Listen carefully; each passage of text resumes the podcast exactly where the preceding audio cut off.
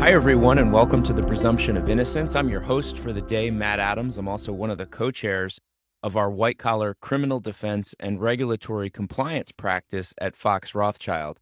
Today, I have the great pleasure of being joined by Anne Greeley.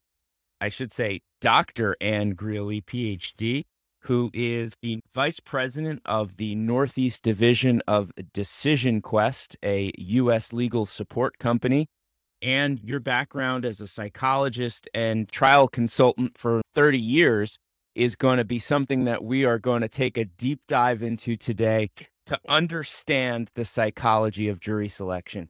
So, before we get started, why don't you just give me a little bit about your background? I've always found jury consultants fascinating because they're applying psychology to a process that really it's human nature because we're talking about the legal system we're talking about unpacking dispute resolution there's nothing i think more profound and significant measure of humanity than doing that so talk to me a little bit about your background I know I, I, find it fascinating too. Even after 30 years, I still think it's a lot of fun to work in this business.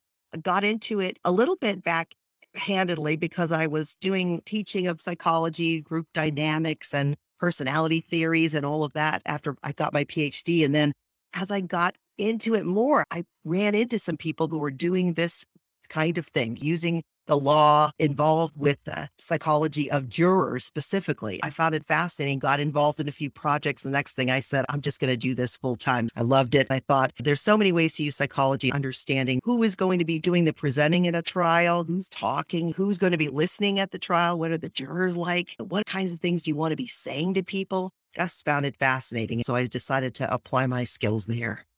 I think, in particular, with respect to a criminal case, where the stakes are just so high. Someone's liberty is at stake and essentially in the hands of your peers. And for all the good that that brings, it is the greatest system designed in the history of the world. But at the same time, it's terrifying because your fate is in the hands of your peers.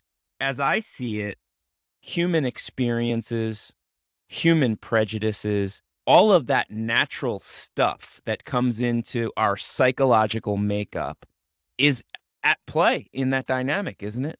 Absolutely. I think you captured it when you said terrifying, because I still think it's terrifying when you think about it. You're putting all this group of people in who don't know the subject matter and they don't know the people involved, and they're going to just learn it for the first time at a trial. It is pretty terrifying. I think what I find fascinating is that jurors don't come at this, as you said, as a blank slate. We try to tell them they've just got to listen to the evidence and they've got to be fair and impartial. We hit them up with that right away at the beginning of a trial. But the reality is, all those biases, all those prejudices, all those what we call predispositions about a case, they all emerge as they're sitting there, even though they're trying desperately to be fair, to be impartial, but they can't help it. The only thing they have to rely on is their experience in the world. That involves some biases and, predispositions, particularly in criminal matters. Yeah, I'm struck by the contemporary conversation about implicit bias, right? Because I don't think any of us walk around every day and say, I'm going to be biased today. But I think if you peel back a couple layers of that psychological onion, if you will, all of us have experiences that in some way, shape, or form give us a bit of an implicit bias against something, right? Absolutely. Well, I don't think there's any way to get around having implicit biases. And it's one of the most important things.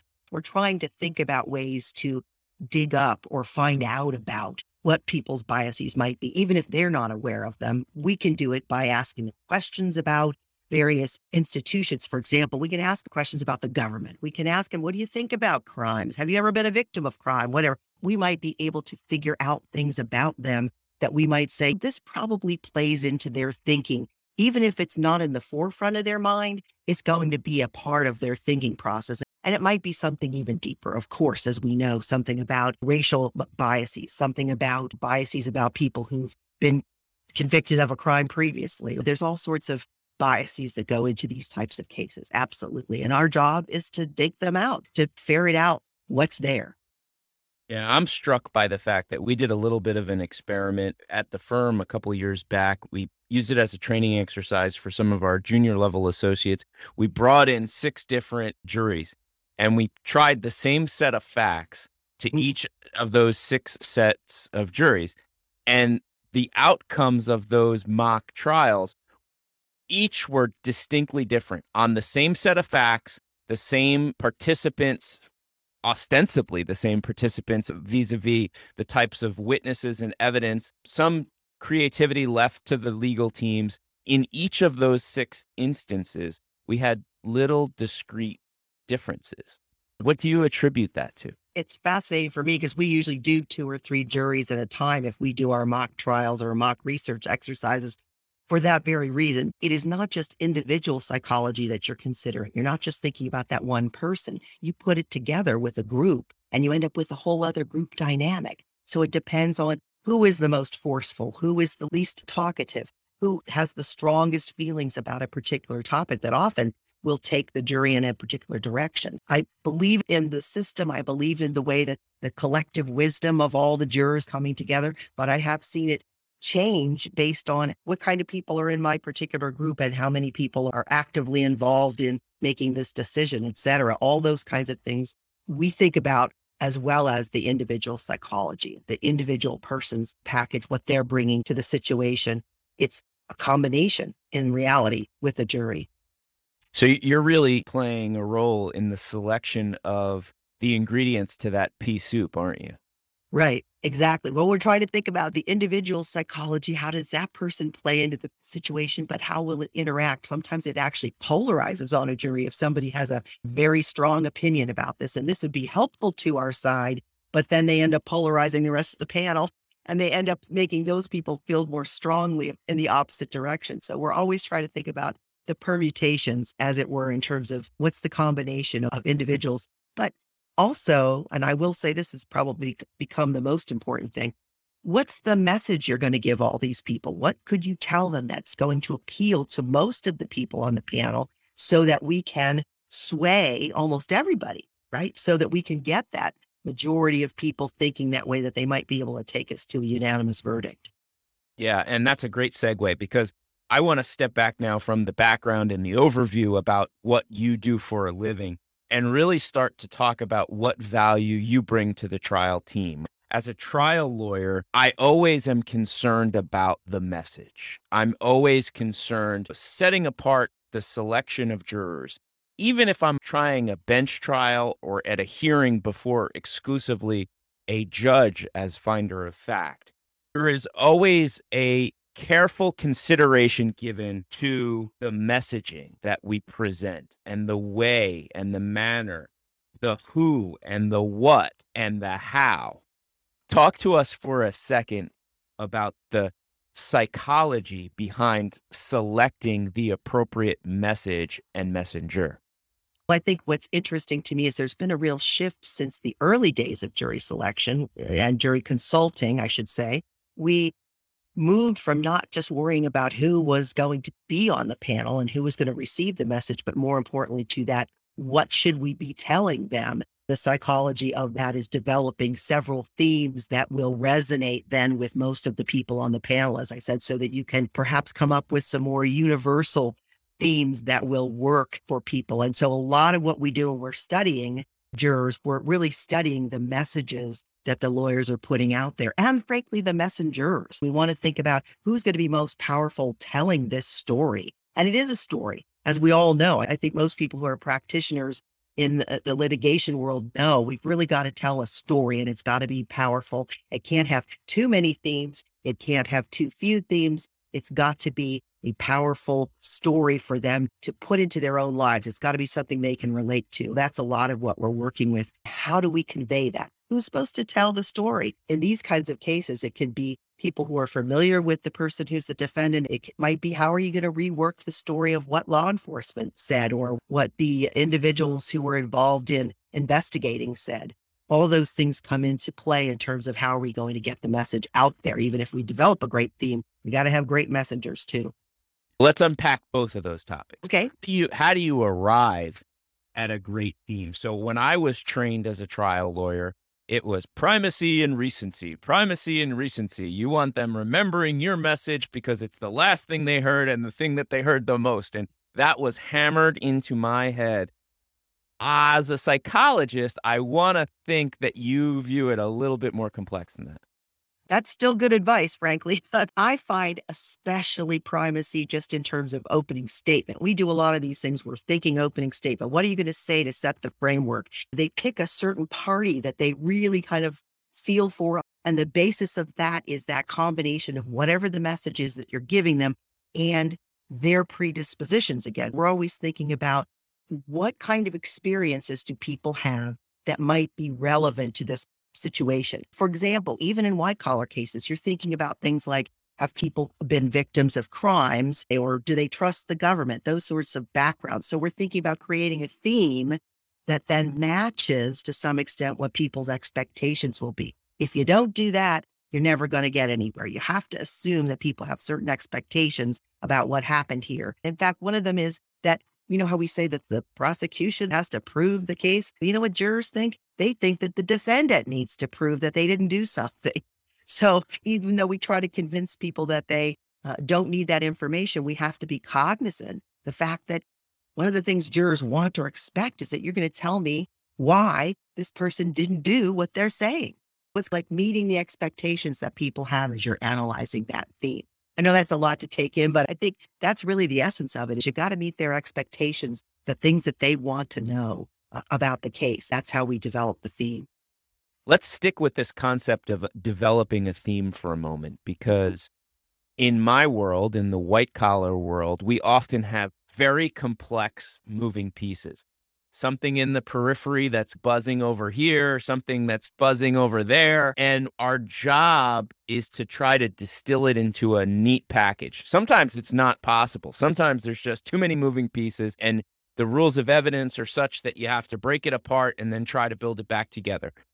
But I was involved in a trial recently where there were some complex software being operated, and the struggle was to find a way to take this complex software that really didn't do much. the software actually, at its core, was pretty basic but we needed to put it into terms that jurors would understand. And it was a complex software used in the financial services industry to conduct a, a, very complex series of trades. One of the things that came up in our preparation was that the software itself really is nothing more than like eBay. It's a platform where a market maker meets a market taker and the software facilitates the handshake between the two. In the end, the software itself is not really doing anything except facilitating a transaction between two other parties and then letting the softwares for the market maker and the market taker communicate through a very kind of complex way. That was a eureka moment to the team because putting it in terms of eBay was something we knew that jury was going to understand. Mm. We knew that most of those jurors were, were going to know what eBay was. How do you help a trial team facilitate that eureka moment where we're struggling to unpack something that's very complex? We are hamstrung by the rules of evidence, which tend to be clunky because in order to get this stuff before the jury, we can't just say it directly. We have to do it in a roundabout way through a questioning process. We have to worry about hearsay. There's a possibility of objections, all of that. How is it that you can help a trial team get that theme and find that moment where you're like, yeah, my view of it is that you have to immerse yourself in the facts pretty significantly. Oh, absolutely. What's your method? What's your methodology? I think, again, I refer back to a lot of the mock trials and focus groups that we do. We're, we're doing a lot of testing of these themes, and we're going to think about whether something is understandable to jurors. What do they need to know? Only what they need to know. Second, what are they going to believe about this case? I find it fascinating that the trading process was, in essence, that simple. That's why your use of something like eBay to help them understand what the complexity was is important. I don't think you need to make it any more complicated than it is. That's the main thing. Lawyers, to me, almost always want to make things more complicated. So when we're testing, we're looking for what's the most understandable way we could put this out there? What's the simplest way? Like you said, boil it down. We're always trying to figure out how to boil it down in our research. Sometimes jurors will say to us, I don't believe that machine was that simple. I think it was probably do a lot more complex things and they just don't want to tell us about them. Or they might say something as broad as, I don't think anybody in the financial services industry can be trusted. We've heard that kind of thing before too. So we're looking for all the little ways we can make it simpler, more understandable, more believable. Primarily, we listened for their words, frankly. The words they use are the words we want to use. So one of them might have suggested to you, if you've done jury research, that it's just like eBay or it's just something else. I do want to add one more thing the only thing that makes me crazy is sometimes metaphors and analogies and other ideas can get turned around on you. You have to be careful whenever you use something. You've got to test proof your theme of eBay, for example, because you don't know whether it's going to come back to bite you. They're going to say something about eBay on the other side that makes it sound like, yeah, and that's why these guys did something wrong. Those are just cautions. The process is really for me listening to the jurors. That's the main way that I do it. I certainly analyze the scripts, I analyze the documents. What? In the end, it's really about what the jurors tell us. And that's why I'm thrilled about being able to test cases when we can get somebody to say, yeah, let's do a mock trial. So, in a way, you're really using the scientific method because you're not just pulling these themes out of thin air. You're actually testing them and then making it an evidence based selection process by which you arrive at a theme. Oh, absolutely. We often will figure out whether we even want to do other kind of experimental design. Sometimes we give one jury one kind of information. We give another jury another kind of information. We might give them different jury instructions. We try to have multiple juries so that we can see how they respond to those different themes, those different messages. That's an important part of it. It is qualitative research. I will tell you, you know, we don't use a lot. We use a few people, although in our surveys, frankly, we do surveys a lot for jury selection purposes, and we might survey hundreds of people and get that information. What we're really talking about here is using mock trials, and that gives you more of that qualitative feeling. What did people say and how did they respond and why did they react? Why did they hate that idea so much? Sometimes we throw things out, sometimes they love them, sometimes we throw things out and they don't love them so much. So that's what we're paying attention to. But it is a scientific process, absolutely.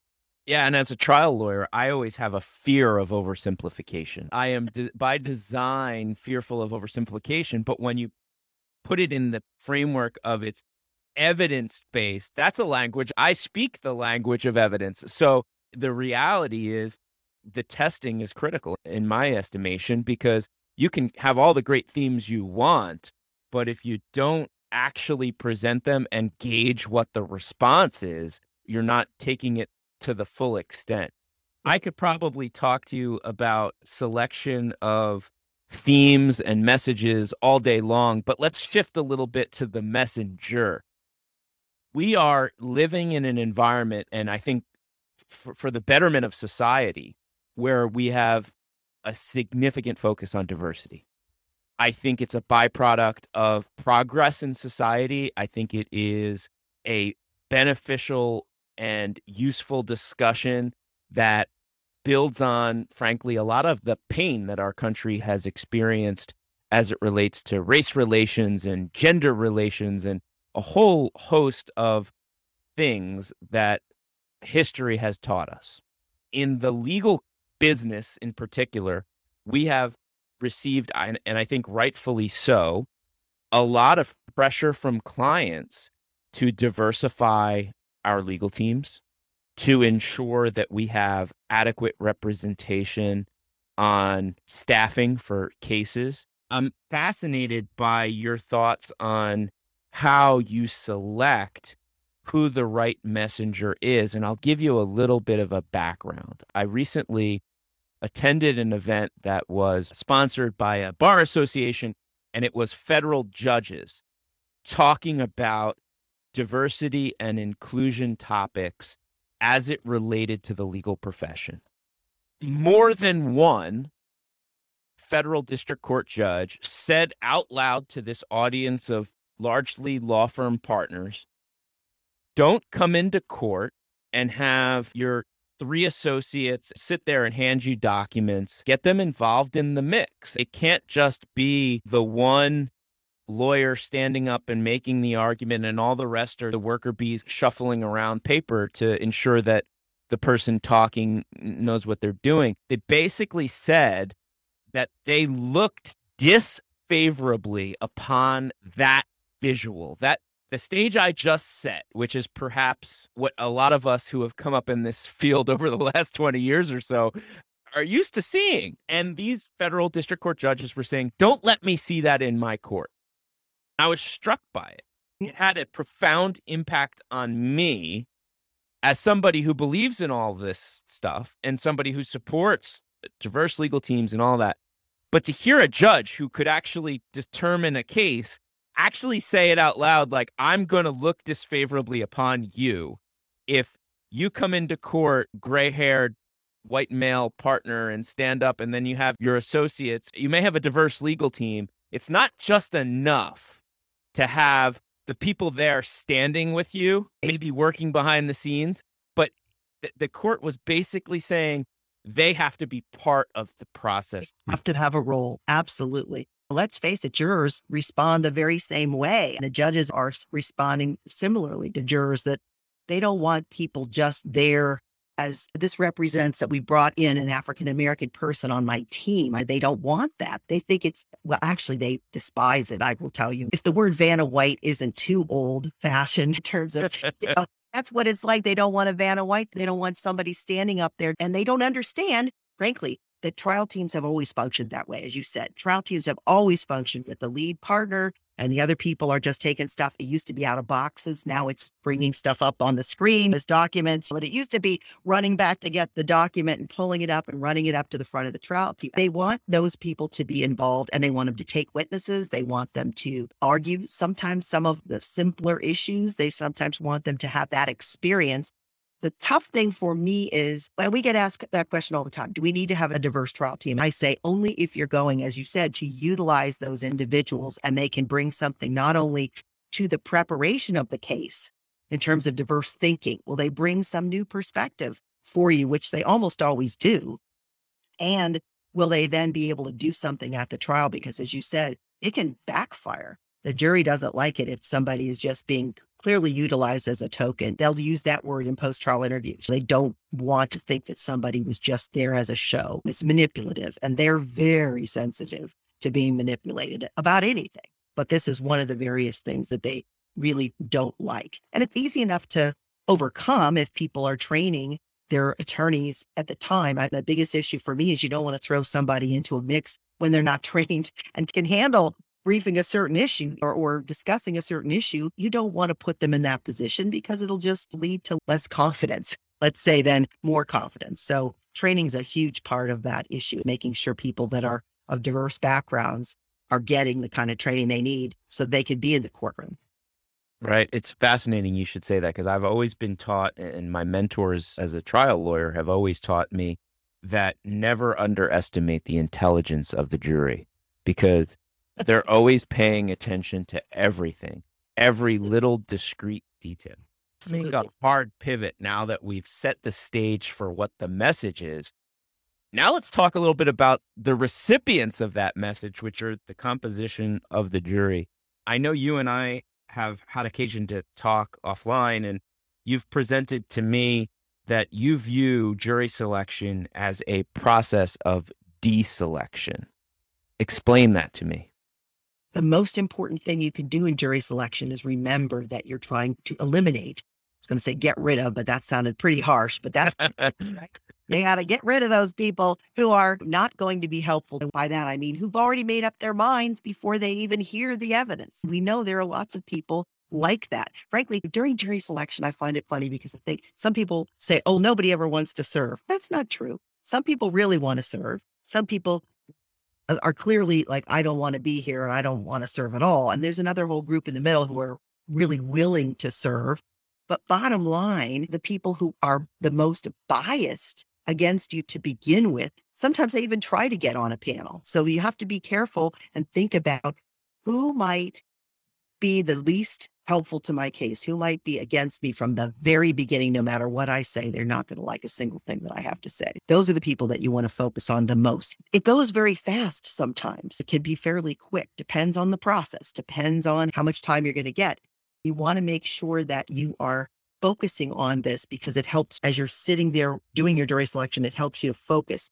I just really need mostly to get rid of certain people that are very bad for me. And if I get some other people that are great, they might either be struck by the other side because they're not going to like them, or they might be able to get on the panel. And that's great. But what I'm most worried about is get rid of the people that are not going to be helpful, strike those people or get them off for cause.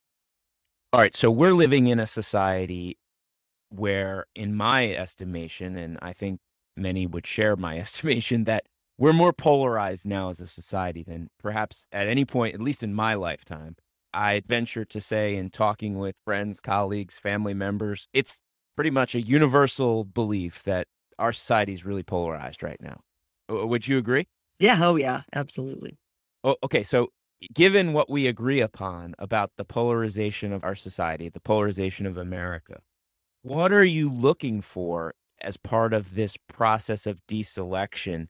How do you isolate the variable, the thing that you're going to look for to, as you said, eliminate prospective jurors? We have seen, I mean, there's no denying that whether people have more conservative attitudes or more liberal attitudes has a huge impact, particularly in white collar cases. A lot of what people are thinking about is their attitudes toward the government, whether the government is an overreaching government, is too controlling, or do we need more regulations? Do we need more government to intervene to control companies and those sorts of attitudes that frequently surface in these kinds of situations? So, what we hope for is as you know, it's called voir dire. We hope for an extensive voir dire where we can ask people questions about their views, maybe not directly ask them about their political views, but let's face it, even if you ask them what source of news they have these days, you can tell to some extent what their political attitudes are. So many times we hope for a questionnaire when we're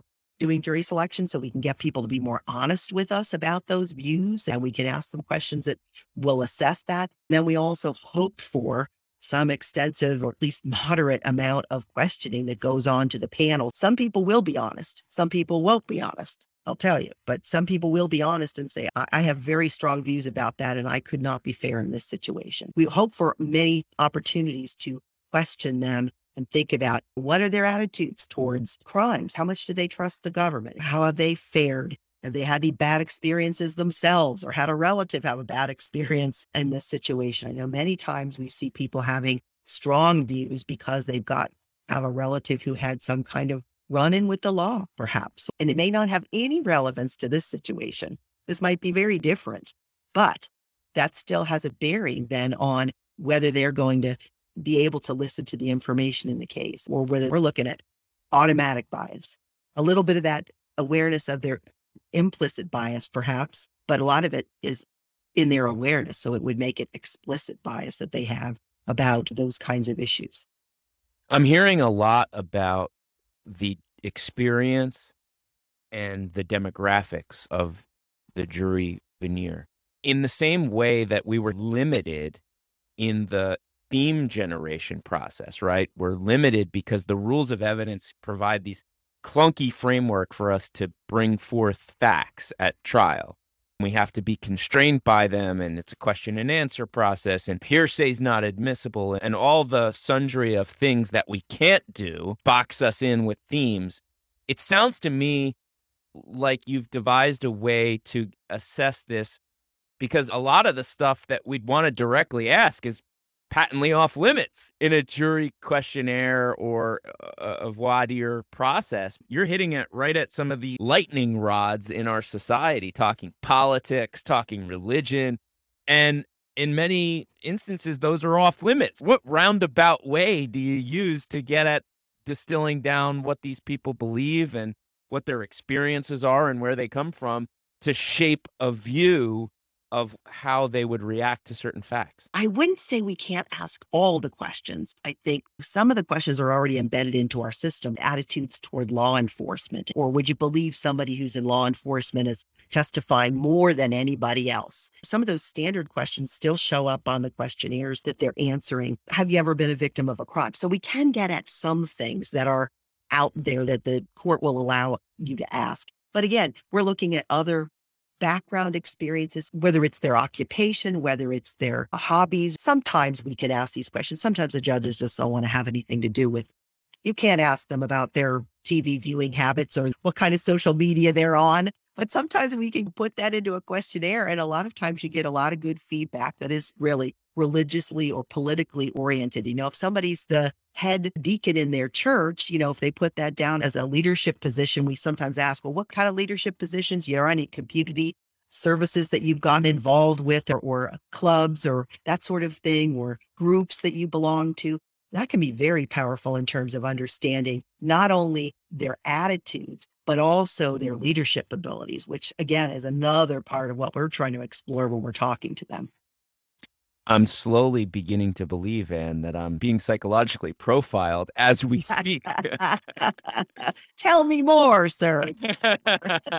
I want to take another seemingly hard pivot and I want to talk a little present day application. But uh, I know in reviewing your CV that you've published now extensively on the psychology of jurors in the age of coronavirus. And we are hopefully coming out of uh, this crisis, but it's a lot slower than anyone thought. So much for two weeks. We are now into basically our third year of yeah. moving through a significantly disrupted life because of COVID.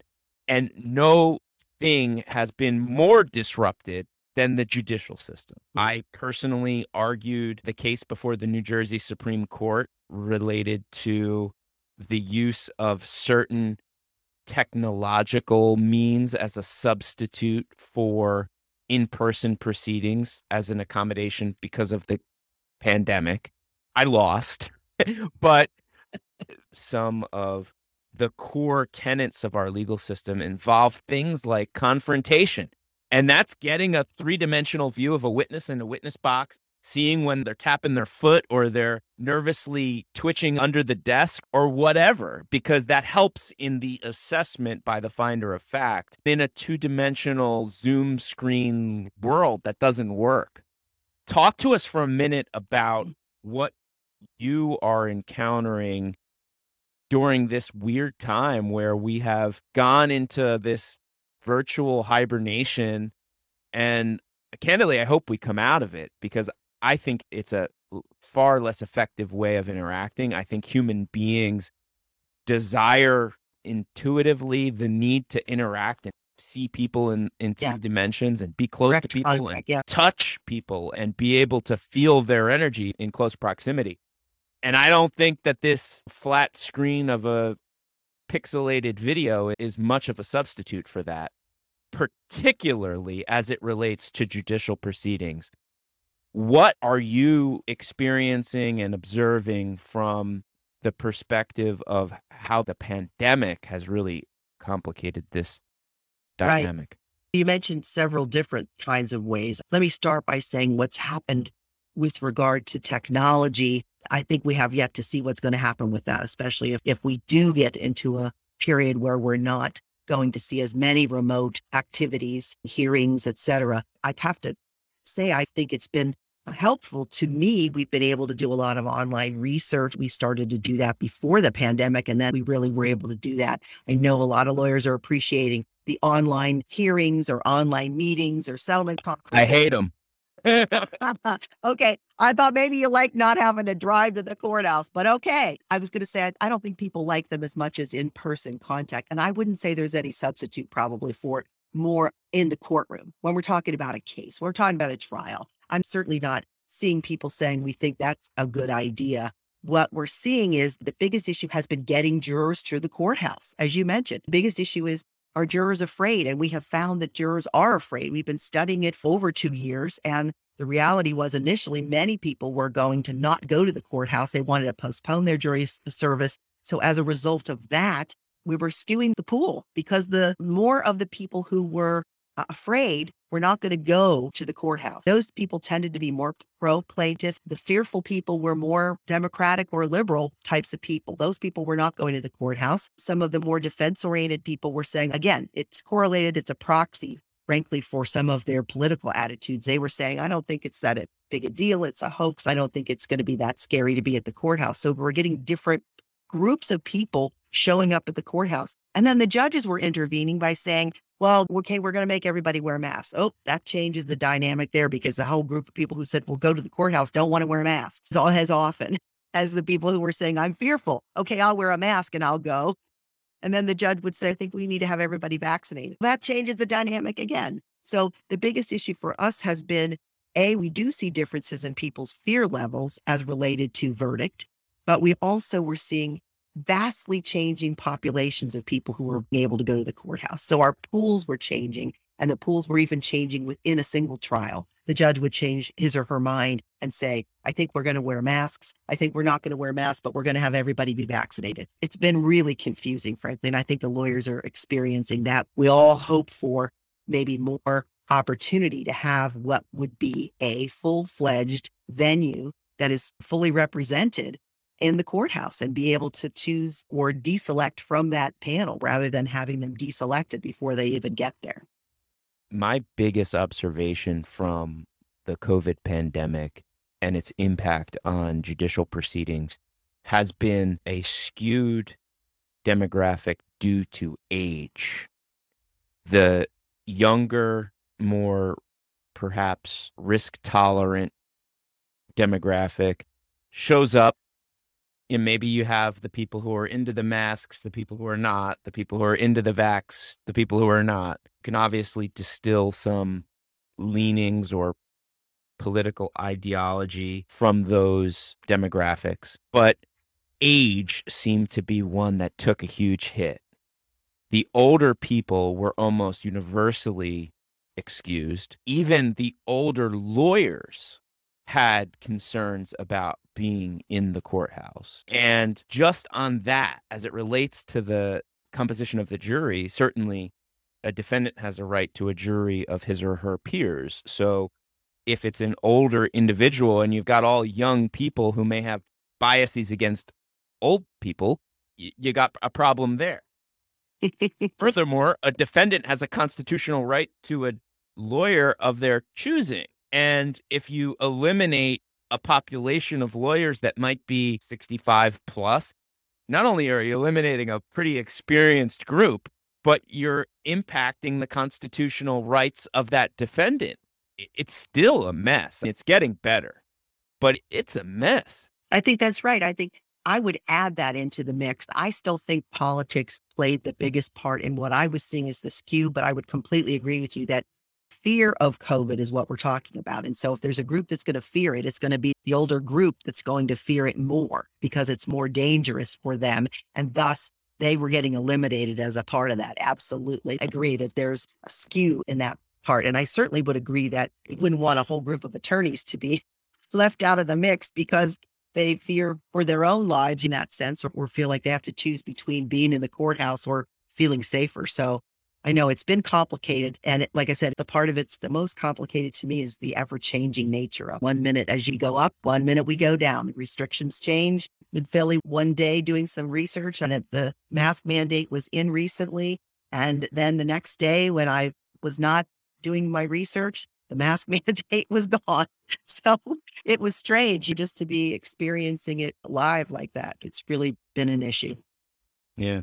I want to take one last hard pivot, and that is to talk about some high profile examples of jury consultants really adding benefit to the trial team and draw a little bit on your experience, maybe get a few war stories from you. When I think of jury consultants, the first place my mind goes to, and maybe it's showing my age a little bit, but it's the OJ Simpson case. It's Jo-Ellan Dimitrius picking, first of all, the legal teams move to transfer venue out of one jurisdiction to another, then coupled with some of the racial themes that played out in that case, and then coupled with the composition of the jury to which that was presented, that to me is perhaps one of the most significant examples of a jury consultant having supreme value in in selecting a jury and helping to mold the message. Give me some other ones. I don't know if I can give you specific cases because, of course, we can't talk about the cases for the most part, unless we were caught on tape being there. I'm only basing my assessment off of what I observed in the. I will tell you that I knew Jo-Ellan Dimitrius. I still know her, worked with her. We did a lot of research together. I know a lot about the preliminary techniques in that case, and those have been used in many other cases since then, have to do with doing research outside the venue and doing pre testing, doing a lot of surveying of the venue. One of the things that she brought us to and other people brought us to, I think, is the idea of really knowing what the population is going to say before they say it. Again, she did an awful lot of testing. I know there have been a ton of other cases jury consultants have been involved in recent years. And I think the thing they bring to it is three things. One is this preliminary research that they're doing. They survey the venue heavily. They do a lot of intimate mock trial testing so that they know more about what the jurors are actually going to say. They do assist in change of venue, which we've done many times to try to find a venue that is more suitable or more uh, favorable for us. We've also worked with a lot of the witnesses in the trials to get them ready so that they are able to present whether they themselves, maybe the defendant doesn't have to testify, but the other people around them that might have to testify are ready to talk to the jury. So it certainly has had a, a huge impact. Yeah. And I'm struck by the fact that in everything you've told me today, Anne, there is this uh, underlying evidence based approach. There's this underlying testing methodology. Research, absolutely. And in discussing jury consultants, it's not just that we're hiring some psychological profiler, essentially it's that we're hiring a scientist to go in and actually do social science research. Absolutely. And then, then draw conclusions from the social science research. I think that, to me, is the most fascinating component of what we've discussed today. That's all the time that we have for today. We'll see you next time on the presumption of innocence. I'm your host, Matt Adams. Thank you so much, Anne, for joining us today as we unpack the psychology of jury selection. Take care. You're welcome.